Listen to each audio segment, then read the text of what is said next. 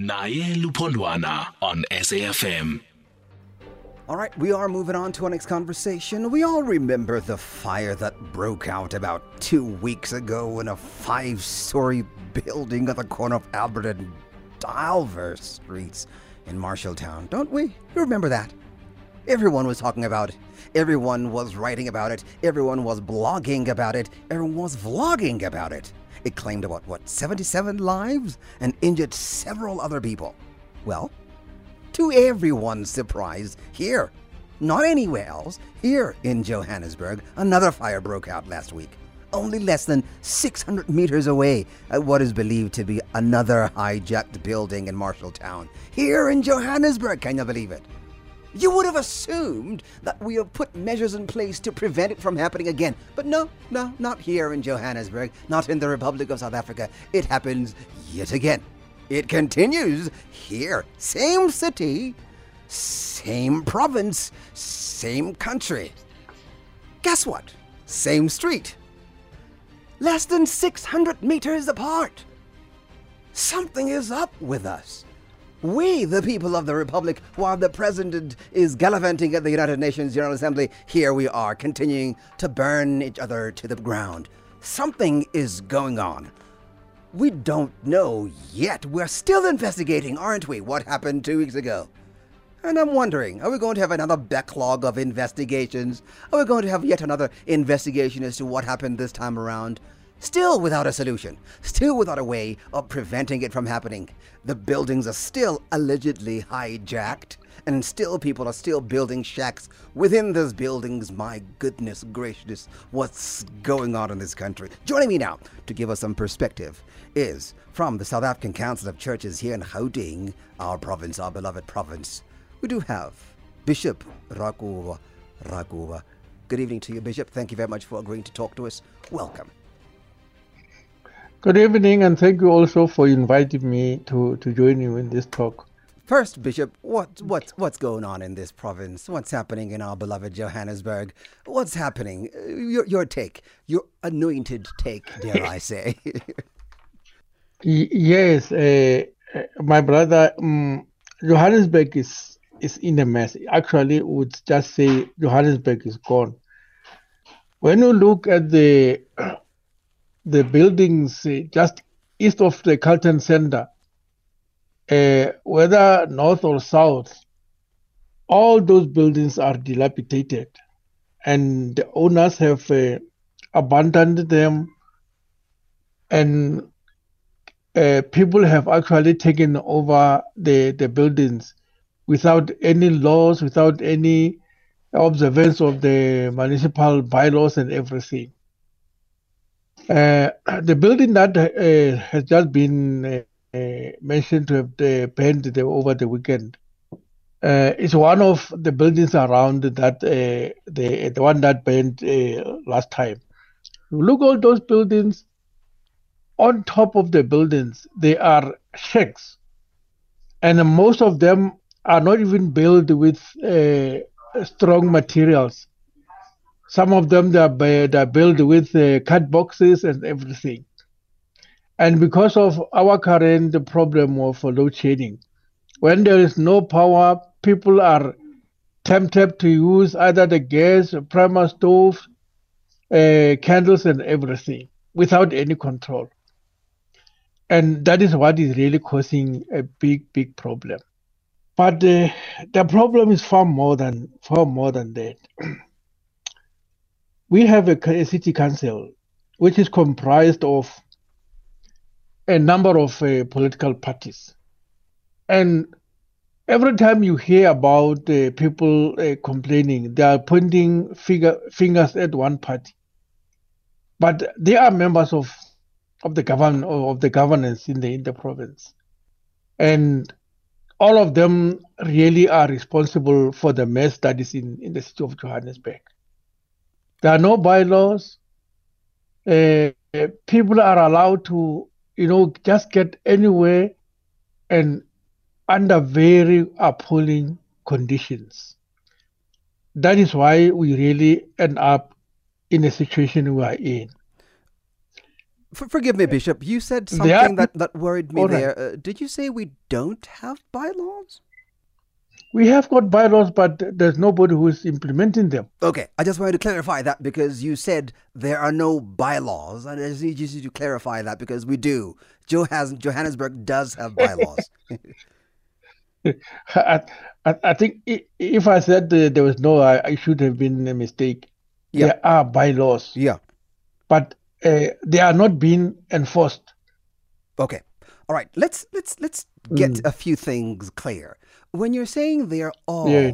they are all all members of the Joburg City Council are all collectively responsible.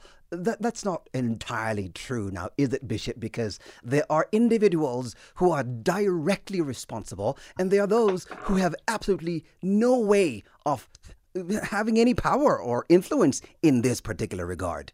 Surely we, we know that much. uh, uh, the city council always have meetings. They've got reports. All of them in the same place. They can see what is happening, and they uh, they've got responsibility to uh, take steps against who are people who are not doing their work. And we we we we, we cannot just say others are not uh, uh, responsible is responsible to others. For me, democracy means collective responsibility. Okay, let's let's talk about uh, the people of faith because we might just I might just cause you to digress now.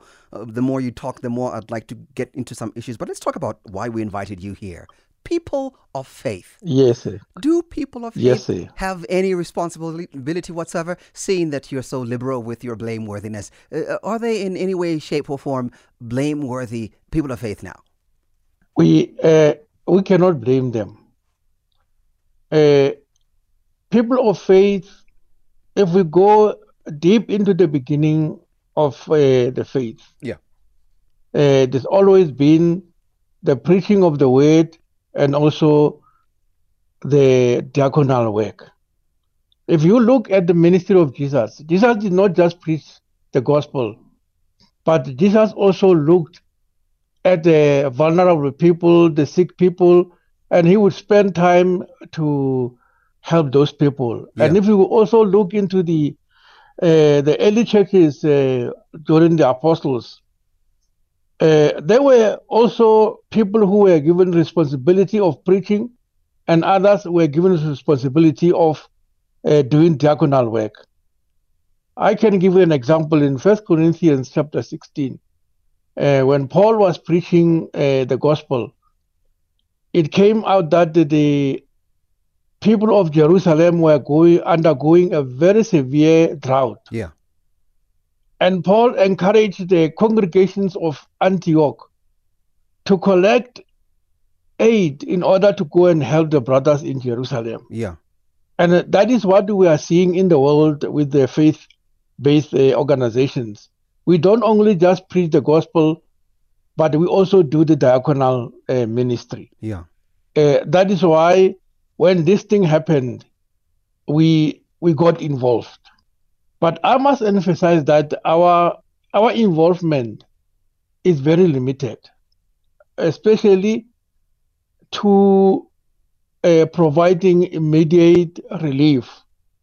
But when it comes to a long-term uh, solution to the problems, it is the responsibility of uh, other people like the the governance in the in the cities.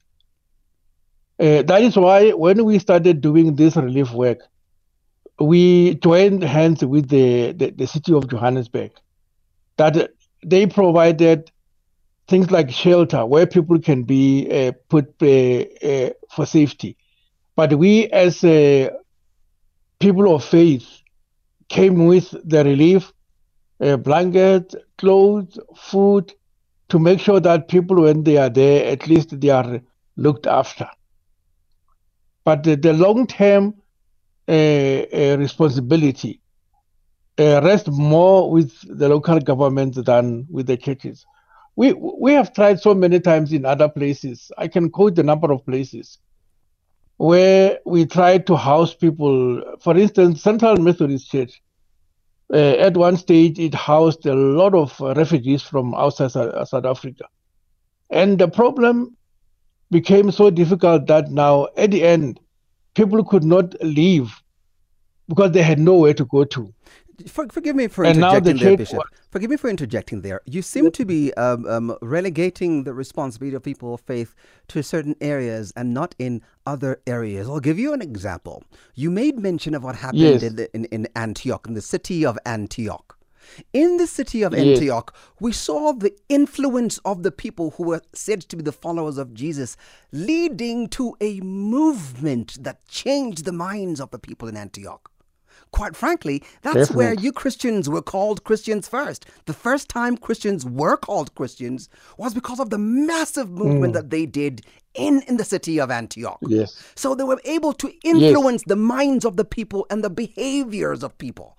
That's not the case in Johannesburg. Yes. We're seeing the behavior of people, d- dilapidated buildings are a symptom of poor, poor management in our leaders. And with us as members of the city, yes. of, of, the city, uh, we, we're just there. We're just bystanders. We don't seem to be influenced by Christians in any way, mm. shape, or form. Quite frankly, yes. I don't know if we'd be able to look at people in Johannesburg and say, that's a Christian and that one is not, like what happened in the city of Antioch.